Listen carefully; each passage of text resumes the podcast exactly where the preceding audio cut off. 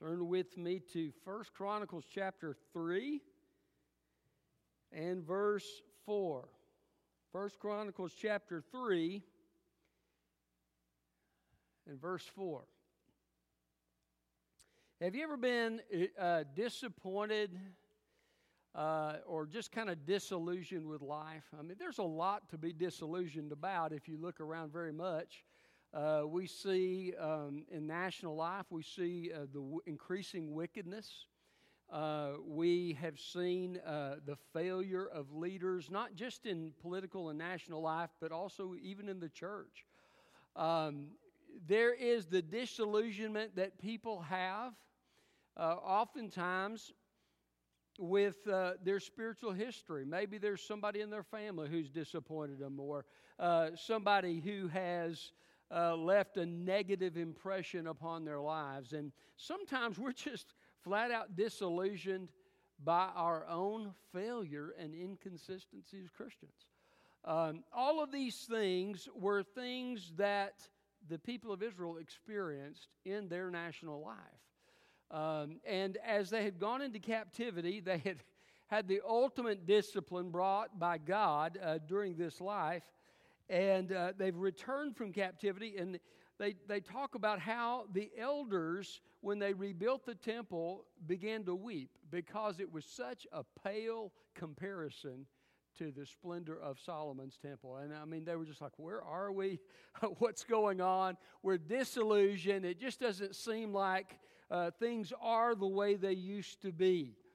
Uh, and so the chronicler is writing and God, through him, is writing to a discouraged, disillusioned group of people uh, to, again, remind them of some things that God has said, uh, some things that they need to consider in terms of being warned by, about sin, uh, and about some hope that they can have for the future, that God has made some promises. And so, uh, we need to put our hope in God in the times that we're disillusioned, and uh, and we are reminded of how to do that in the pages of God's Word.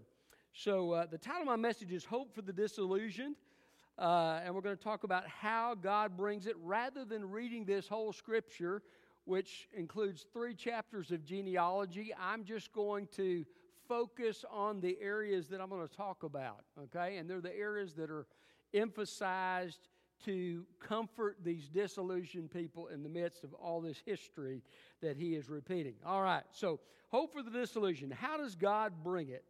He reminds you that Jesus is coming. Yes, I know that sounds familiar.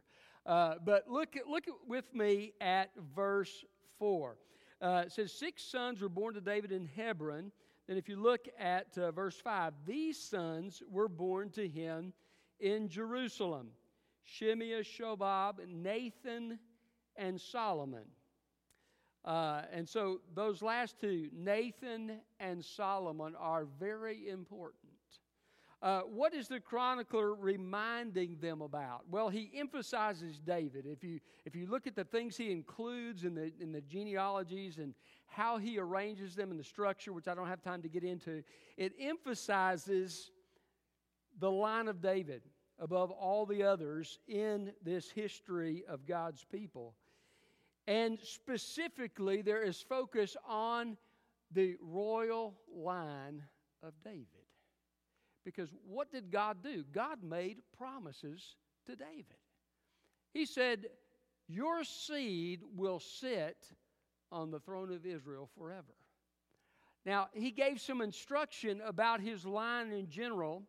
Uh, and in uh, 1 Samuel, uh, there's quite a bit about that.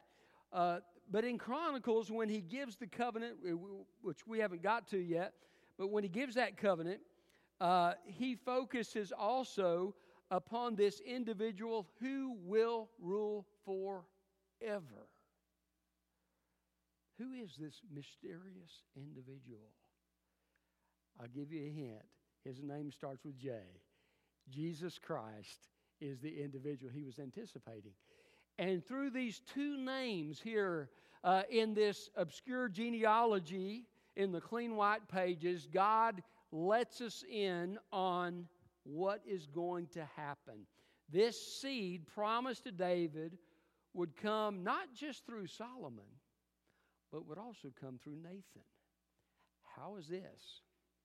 Well, um, we have the line of Solomon. You remember uh, Solomon ruled over the kingdom of Israel when it was united after David. It was united with Solomon as well.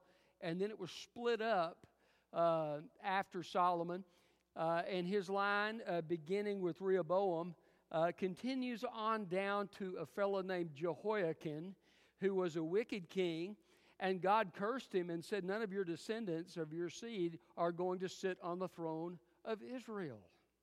Uh, now, some believe that God reversed that in the book of Haggai. I'm not one of those who believes that. But uh, this curse was on the line. So, how is the line of David going to continue? Well, there's another son, and his name is Nathan.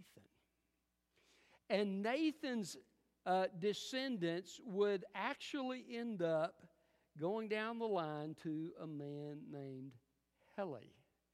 Uh, kind of the, the form for Eli in the, in the Old Testament. Heli. Heli. Heli apparently is the father of Mary, the Virgin Mary of whom was born Jesus Christ. Now, um, there are those who will tell you that the book of Matthew has a genealogy, the book of Luke has a genealogy, and they're both the genealogy of Joseph. There are some people who believe that. I'm not one of them. Uh, because Matthew's genealogy uh, speaks of Joseph's father, Jacob. Uh, and it goes back to David's descendant named Solomon, right? His son named Solomon.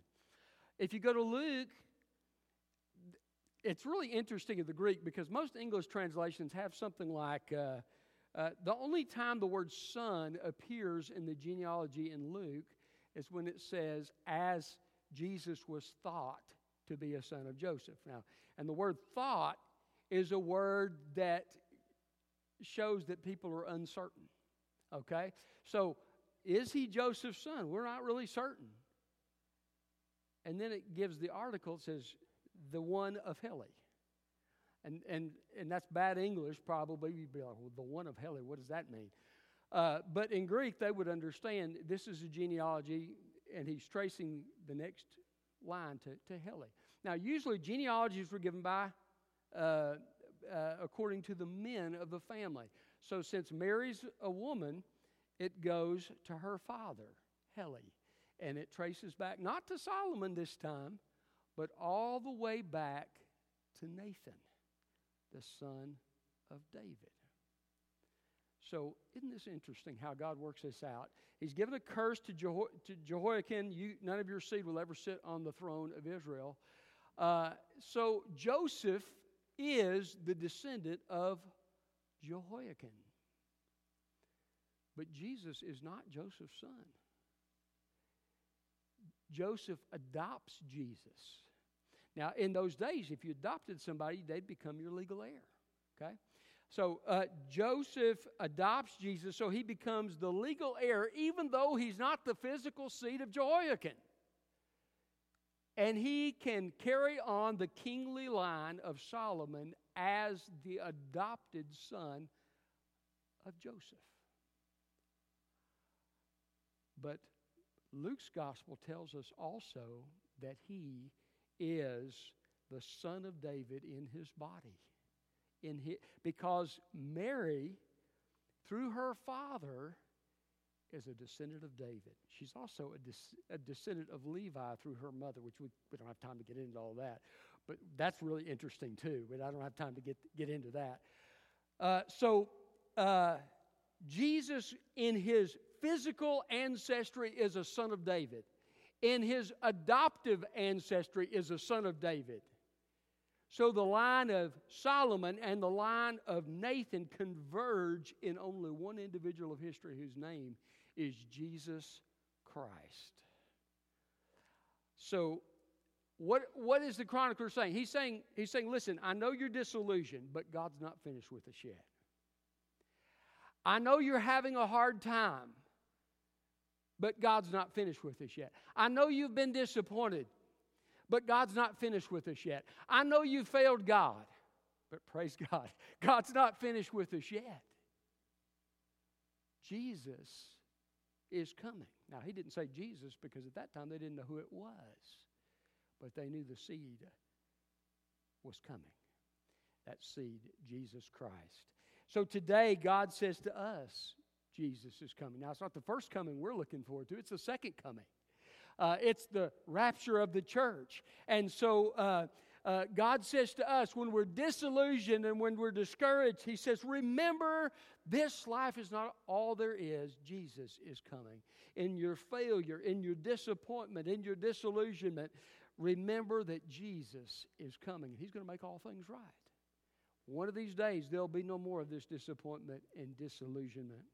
So, um, hope for the disillusioned. How does God bring it? Well, He reminds you that Jesus is coming. Secondly, hope for the disillusioned. He reminds you that you can pray. Turn with me to chapter 4, verse 9. Chapter 4 and verse 9. This is uh, the account of Judah and his, his descendants. Uh, he's now away from the kingly line and is talking about others of Judah's descendants. And uh, there's this fellow named Jabez who shows up in verse 9. It says, Jabez was more honored than his brothers. Uh, his mother named him Jabez, which literally means sorrow, and says, I gave birth to him in pain. Now, the word pain in Hebrew and the word Jabez sound a lot alike. They're, two letters are switched around, but it sounds it's like almost like reading poetry if you read the two of them together. Uh, so, oftentimes in, in Hebrew uh, children's lives, that name was representative of something that was going to happen in their life or something that was going to be a characteristic of their life. And so his mom names him Sorrow because I gave birth to him in pain. So, what's your future, son? Pain and sorrow. Okay? uh, how do you like that? Talk about encouraging. Uh, so, what does Jabez do with this? He says, okay, they've named me pain and sorrow, and this is not what I want my life to consist of. Okay? So, what am I going to do? I'm going to pray. Look at what he says in verse 10. Jabez calls out to the God of Israel If only you would bless me, extend my border, let your hand be with me, and keep me from harm, so that I will not experience pain. And God granted his request. Have somebody given you a bad name? has, has, has, have you been disappointed? Or have you been disillusioned by your family situation? Um, or have you been disillusioned by the things of life? Listen, you're not helpless uh, as a victim in life. You can call upon the name of the Lord. You can lift up your problems and your difficulties and your heartaches to the Lord, and God can intervene in your circumstance. What an amazing thing that God answers prayer. You say, Well, I thought God allows us to, to experience some pain and some, some trials. Yes, He does. But that doesn't mean we can't call upon His name. Uh, I can remember when I was uh, raising my kids, that usually Sherry would take them to get shots, and God bless her. Uh, and uh, but this particular time she was traveling somewhere, and so it fell to me. Me- Megan had to have her blood taken regularly, and I think Megan was probably about two, and um, you know, wasn't really at the age where she understood what was going on. She just saw the white coat, and that was enough. But uh, the nurse said, "I'm going to have to have you hold her down so that I can get her blood." And so here I am holding her in my lap, and you know she's she's seen those white coats before, and uh, and she turns her head up and looks at me like with this look of, How could you do this to me? This look of utter betrayal. Oh, what have you done? But what was I doing? She, her request, if she could have voiced it in her in her two year old mind, would have been, "Dad, stop it." But I was doing it for her good. So the pain that she was experiencing was so that she could have the right amount of medication to help her develop and become the person she needed to be. Uh, so uh, God does allow it, but, but could she have called upon me? If she'd have said, Daddy, will you hug me? You think I would have hugged her? Absolutely, I would have. Dad, would you comfort me? Yes. Dad, would you help me through this? Yes. Would you get me ice cream afterwards? Yes. Okay. Uh, so she could still call on me, even though the specific request in some cases uh, was not granted. But, but in Jabez's case, God grants his request. And the whole course of his life is changed by a simple prayer. What could God change in your life if you just call upon his name? What did Jesus say? You have not because you ask not. Listen, I, I believe it's a whole lot better to be like that pesky kid that keeps asking you for stuff than to be like the person who never asks. Well, I don't want to ask God that. I mean, God, God's got better things to, to be concerned about than my problems. You think your problems challenge God? Do you think God, oh boy, I don't know if I can handle Roger's problems. I, hmm, you know, hey, I got bigger fish to fry, Roger. Go talk to somebody else, you know. Uh, uh, no, God uh, delights in the prayers of his children. He loves us. And he is eager to answer and will do so if he knows it's in our best interest and the interest of the kingdom. So you can pray in the midst of disappointment, in the midst of disillusionment, uh, when you don't understand. I, have prayed those prayers before. Lord, I don't have a clue what's going on in my life right now, and I don't know the whys of it, and I'm kind of frustrated, and, and, and I'll tell God those burdens. And uh, it, it's wonderful to be able to take those things to somebody who completely understands your situation uh, and who is able to do something about it. Um, there's a verse hanging in the men's bathroom here that says, God has made my way perfect. Do you believe that? Do you believe that God knows the plans He has for you? Do you believe that God uh, has an idea of, of, his, of His process for you and that He knows exactly what you need? In those times when we're confused and we're disillusioned, we can take those things to God in prayer, and He delights to answer and to help us in the midst of it. So, um, how can we have hope in disillusionment? He reminds you uh, that Jesus is coming, that you can pray. Thirdly, that God could use you. Look at, ver- look at chapter 5. Flip over another chapter if you would. Chapter 5 verse 1. These were the sons of Reuben, the firstborn of Israel. He was the firstborn, but his birthright was given to the sons of Joseph, son of Israel, because Reuben had defiled his father's bed. He's not listed in the genealogy according to his birthright. Although Judah became strong among his brothers and a ruler came from him, that is Jesus, ultimately, the birthright was given to Joseph. Now, this is an interesting uh, account here. Talk about disappointment. Here you have the patriarch, one of the patriarchs, Jacob, later whose name was He who wrestles with God or He who strives with God, Israel. Okay? Uh, his oldest son sleeps with his concubine. Incest in the family of the patriarch. Would that cause somebody to be disappointed? Probably. Would that cause somebody to be disillusioned? Probably. But it's interesting what this, what this chapter tells us. God, though He disciplined Reuben, He still kept him as a part of the people of God, but He gave the right of his birthright to Joseph. Joseph had two sons. And you remember the story uh, Jacob comes to, to bless Joseph, and uh, Joseph uh, is, you know, uh, he, he, Jacob's about to go be with the Lord. And uh, he says, he says, my, my blessing for you is going to be on your two sons, and your two sons are each going to be a tribe in Israel. I'm giving you a double blessing. And, uh, and he prays over the two sons, Ephraim and Manasseh, the two sons of Joseph, and sets them apart as the double portion that was supposed to go to Reuben.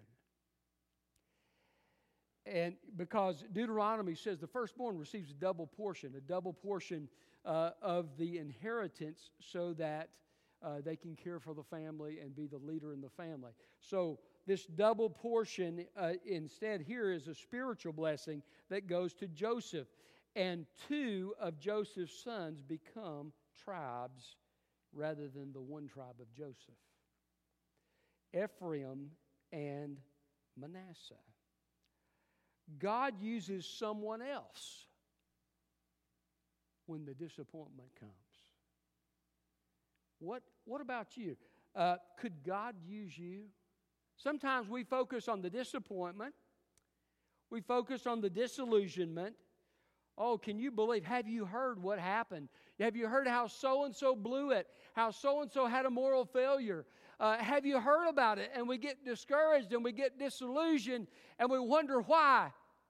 But could you be the answer? You remember um, the story of Eli? Eli and Hophni and Phinehas were priests in Israel, and uh, um, the country had gone down a very wicked path. And there was this, this woman named Hannah who couldn't have children. And she began, she was, she was very frustrated. She, in that day of, of more than one wife, there's all kinds of problems that come along with that. They, uh, that wasn't God's original intention, but that was the culture of that day.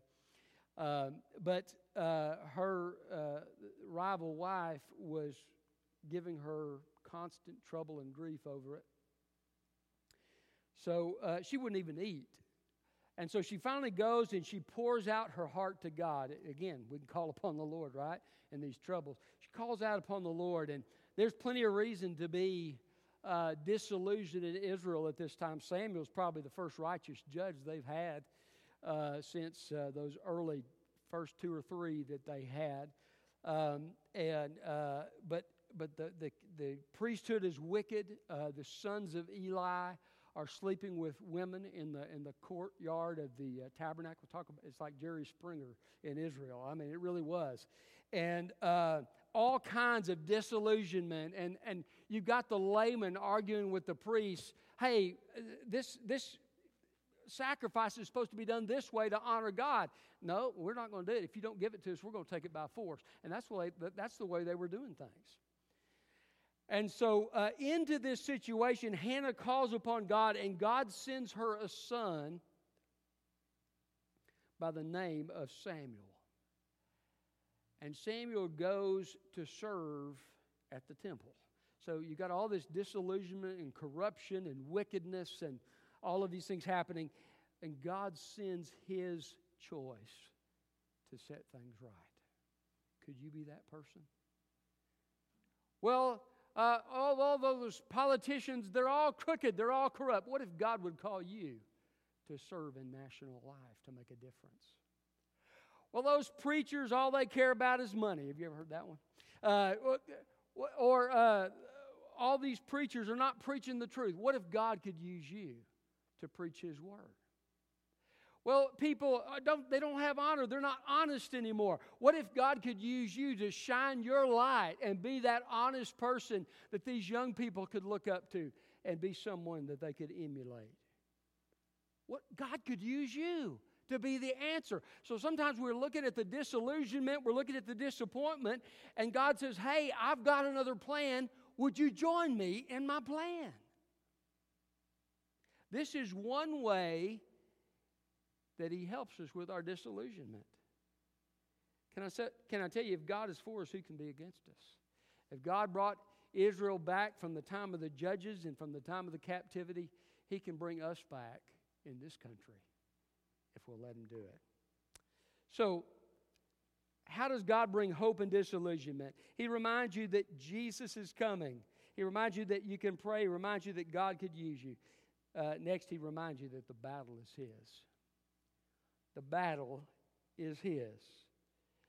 Uh, if you go to verse 18 of chapter 5, uh, talks about the descendants of Reuben, Gad, and the half tribe of Manasseh that lived across the Jordan River from the, the promised land proper um, in that Transjordan region. Um, these were, were great warriors. I mean, yeah, he talks about how skilled they were, how, how, uh, how great they were as warriors. Uh, but verse 20 tells us they received help against these enemies because they cried out to God in battle. And the Hagrites and all their allies were handed over to them. He was receptive to their prayer because they trusted in him. Uh, and he talk, talks about the spoils. Look at verse 22. Many of the Hagrites were killed because it was God's battle. It was God's battle. Now, they're very skilled warriors, but they cry out to God in battle. Listen, I don't care how gifted you are, you still need God. Call out to God in the struggle that you're facing and trust Him in the middle of it. And what you'll find is that the battle is God's. Someone else may be more uh, powerful than you, someone else may have more wisdom than you. Uh, they may be better organized and they may have a better idea of what to do. But if God is with you, they cannot stand against you. The battle is God. Sometimes we forget that in, in, in, our, in our situations, in our families. Listen, there are times you take a stand. I, I recognize that. We take a stand for the truths of God's word and, and uh, contend for the faith and so forth. Uh, there are times you, t- you stand for what's right because it's what's right.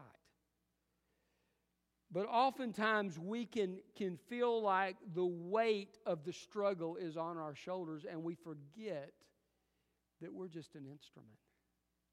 The battle belongs to the Lord.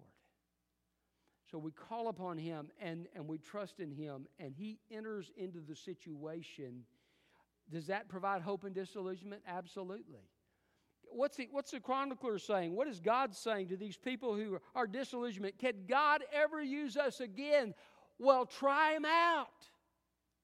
Call upon his name. Trust in him. He's the same God. He'll do the same thing he did back there for them, for us today, if we call on his name. He reminds us that the battle is his. Um, there's a, a, a prayer, uh, I'm trying to think of the name of it, and it's not coming to mind. Uh, but it talks about uh, the fact that uh, uh, we are limited in what we can do. Sometimes we forget that, don't we? Did you know you have limited resources in your emotions? You got limited strength. You got limited time. Uh, you've got limited wisdom. There are things you know about, there are things you don't know about. But God is unlimited in His power, in His wisdom, and all these things. And we can call upon his name. So the battle is his. He reminds us the battle is his. So when we're disillusioned, when we're discouraged, he reminds you that Jesus is coming. He reminds you that you can pray. He reminds you that God could use you to be a part of the solution. He reminds you that the battle is his. And finally, he reminds you that sin is a robber. He not only shares the victories of these uh, tribes that lived across the Jordan River from the promised land pro- uh, proper, he shares their defeat. If you look on down in uh, verse 24, it's describing these heads of ancestral families. It says, They were valiant warriors, famous men, and heads of their ancestral houses, but they were unfaithful to the God of their ancestors. They prostituted themselves with the gods of the nations God had destroyed before them. So the God of Israel roused the spirit of King Pul, that is Tiglath-Pileser of Assyria, and he took the Reubenites, Gadites, and the half tribe of Manasseh into exile. He took them to Halah, uh, Habor, Hara, and Gozan's River, where they are until today. Sin is a robber. What had God given them? He'd given them the, the land across the, the Jordan River was a lush land. It was good for cattle. Uh, it, it, it was a very uh, prosperous land because the crops that were grown there uh, grew very well. Uh, God had given them this, this great situation. These were, were people that uh, had a lot going for them. They were, uh, the, the Hebrew word is hayil. It, it's a word that, that means you, you have great uh, strength, that you have great prosperity, uh, that the hand of favor is with you, and all these things. Uh, but, but now they have prostituted themselves and they've turned away from God and they've forgotten God and they've turned to sin and they've turned to idolatry. And God Himself stirs up an enemy king to come against them. Uh, sin is a robber. Now, how do you how do you encourage the disillusioned, the discouraged? Well, you remind them why they're disillusioned and discouraged in the first place. What's the problem? The problem is sin. Listen, I'm going to tell you, not, not much has changed over all these thousands of years. Sin is still the problem. Sin's the problem in our national life. Sin's the problem in our families. Sin's the problem in your life and in my life. Uh, sin is the problem. And it robs us of God's best. The Apostle Paul, that great uh, apostle, uh, probably my favorite out of the apostles, uh, he, he goes and uh, is talking about his struggle with sin in Romans 7. He says, The things I want to do, I don't do. Things I don't want to do, I do. Woe is me, who will deliver me from the body of death? Thanks be to God through our Lord Jesus Christ. And then he talks in chapter 8 about the fact that through the Spirit, God can put to death that old nature and help us walk in victory. You see, you and I have the ability and the power of the Holy Spirit who lives within us to overcome sin. None of us do it perfectly. One day we'll be delivered from that old nature forever. Hallelujah. Uh, in the meantime, we can learn how to walk in victory and in the filling of the Holy Spirit. And as we do, there's hope. Listen, I may have failed God yesterday, but like we talked about this morning, that sin's under the blood. I confess it. God forgives it. He's faithful and just to forgive it. And then I can be cleansed from all unrighteousness. I can go forward and I can look to, to uh, tomorrow and I can say, Lord, fill me with your spirit and help me to walk in that filling of that Holy Spirit. Uh, but we also need to take the warning seriously. Because it is true. Uh, you know, you look at David, who is one of the main uh, characters in this book, and you find that David, who is a man after God's own heart, ends up miserably failing. Uh, he, he, he doesn't go out with the men to battle like he's supposed to. He's being lazy. He's hanging around the, the palace and sees this woman bathing, and he uh, has an adulterous relationship with her. She becomes pregnant. He sins to get her husband so that he can come spend a night with her so that people will think it's his child rather than David's. But he has more honor than David does. And he says, Well, uh, my lord Joab is out in the field fighting. All the, the king's men are out in the field fighting. How can I go to my house and eat and with my wife and sleep with my wife uh, when, when God's servants are out in the field fighting the battles of God? How convicting must that have been for David? So David sends a letter with him, put him in the front part of the battle so that, he, so that he's killed. And, and of course, God disciplines David. Later on, his life is evaluated, says, says that David uh, followed the Lord and loved the Lord and served the Lord with all his heart, except for the matter, matter of uh, uh, Uriah the Hittite. Uh, that was Bathsheba's husband. And so, uh, you know, uh, David fails, and this failure impacts his family, it impacts the nation. Uh, the prophet Nathan tells David, The sword will never depart out of your house. Now, God knew David was accountable to no one except God. And so God knew he needed a penalty that would keep him in line. And God knew how to keep him in line. Um, and so he said, The sword's never going to depart from your house. For the rest of David's life, uh, his, his family would never be the same. Constant problems in his family. Uh, so sin caused the enemies of God to blaspheme. It, it, it, altered David's life. Did God forgive him? Yes. Uh, did God give him a future? Yes. But sin was a robber in his life, and sin was a, definitely a robber for Israel, a robber for the half tribe of Manasseh and the Gad and, and Reuben.